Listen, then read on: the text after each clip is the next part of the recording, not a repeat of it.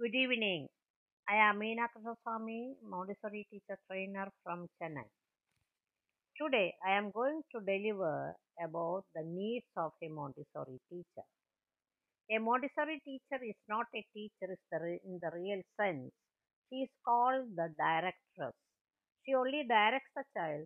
Initially, the doubts were raised about the method of teaching of a Montessori teacher handling 40 children in a room without the guidance of the teacher. The first need of a Montessori teacher is to visualize a child who is not there in the classroom. The teacher must have faith in the child.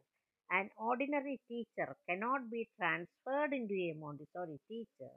We need to build a Montessori teacher from within. The Montessori teacher must ensure that the didactic materials are always shining with no part missing and should look new and ready for use of the child. The teacher should be pleasing, attractive, young, charmingly dressed, with a radiating smile, and who is happy. Her movements in class should be gentle, and the child should not know her presence. According to the child, the first beauty is its mother. Slowly, the shifts to the teacher. A teacher has to make this impact on the child. It means what? The teacher should become the mother in the school and she has to come up to the level of the child. Initially, the child's interest has to be aroused by some practical exercise in daily life, after which the regular stream starts. The Montessori teacher should learn not to interfere with the activities of the child. She is expected to remain calm and quiet and also refrain from encouraging a child. Sometimes an encouragement makes the child withdraw from its actions. If the child finds some difficulty, the teacher should not help the child overcome it because Montessori apparatus are self-corrective and Montessori reinforces on auto education and self-corrective methods. A child basically dislikes being noticed. If the child senses that he is noticed by the teacher, he immediately withdraws himself. In case two children want the same material, they should be left to settle for themselves so that they will learn caring and sharing as good habits in the Montessori class. The teacher must express her love and affection unbiased to all the children. Experience has shown that a teacher must withdraw more and more into the background. Finally, the Montessori teacher has to be humble and should not impose their views on the children. She must be present but not present in the class. She must be a welcome and not an unwanted in class. Children should be able to shower their unbounded love and affection on the teacher. These are the needs of a Montessori teacher. So, in the teaching process, there are some principles to be followed. What are the principles? There are eight principles of teaching principle of activity, principle of linking with past experience, principle of interest, principle of definite aim, principle of selection, and principle of division, principle of revision. So, what is that principle of activity?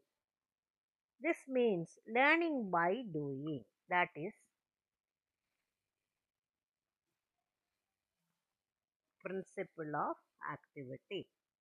Every lesson taught to the child should involve an activity. For example, if an one act play is taught to the students, it should be dramatized.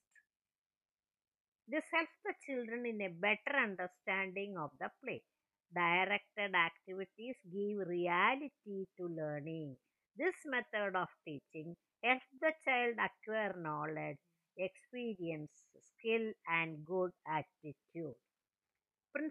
Linking with past experience. The teacher should try to link the subject under discussion with the past experience of the child. In doing so, the teacher helps the child to involve his first hand information with whatever he learns now. To the extent possible, the teacher should relate the subject matter with the possible experiences of the child. In adhering to this principle, remembering skill is enhanced for the student. Principle of interest. The teacher should analyze the needs of the student and accordingly arouse the interest to the subject under discussion. Without interest, nothing can be learned. The stranger the need, the greater and more effective is the learning. Principle of definite aim. The aim of every subject under discussion should be very clear and should be conveyed to the student. Every lesson should have a definite aim. If the specific aim is kept in the dark, then the student will not attend to it. Principle of selection. The success of the class lessons depend on the ability of the teacher to select well. During preparation for a poem, the teacher should select appropriate idioms to be taught and not deal with every word of the poem. Principle of division. A lesson has to be presented in various divisions or stages. Only if a lesson is split and taught can be the child follow the lesson. As one step leads to another, bits of knowledge are swallowed one by one. As the proverb says, don't bite off more than you can chew. Similarly, the same principle is followed for learning also. The principle of revision and practice. Practice increases the speed of the learning process. Learning becomes permanent when facts, principles, skills, and knowledge involved are used again and again in similar situations. That is what today's lesson I can deliver it. Thank you very much.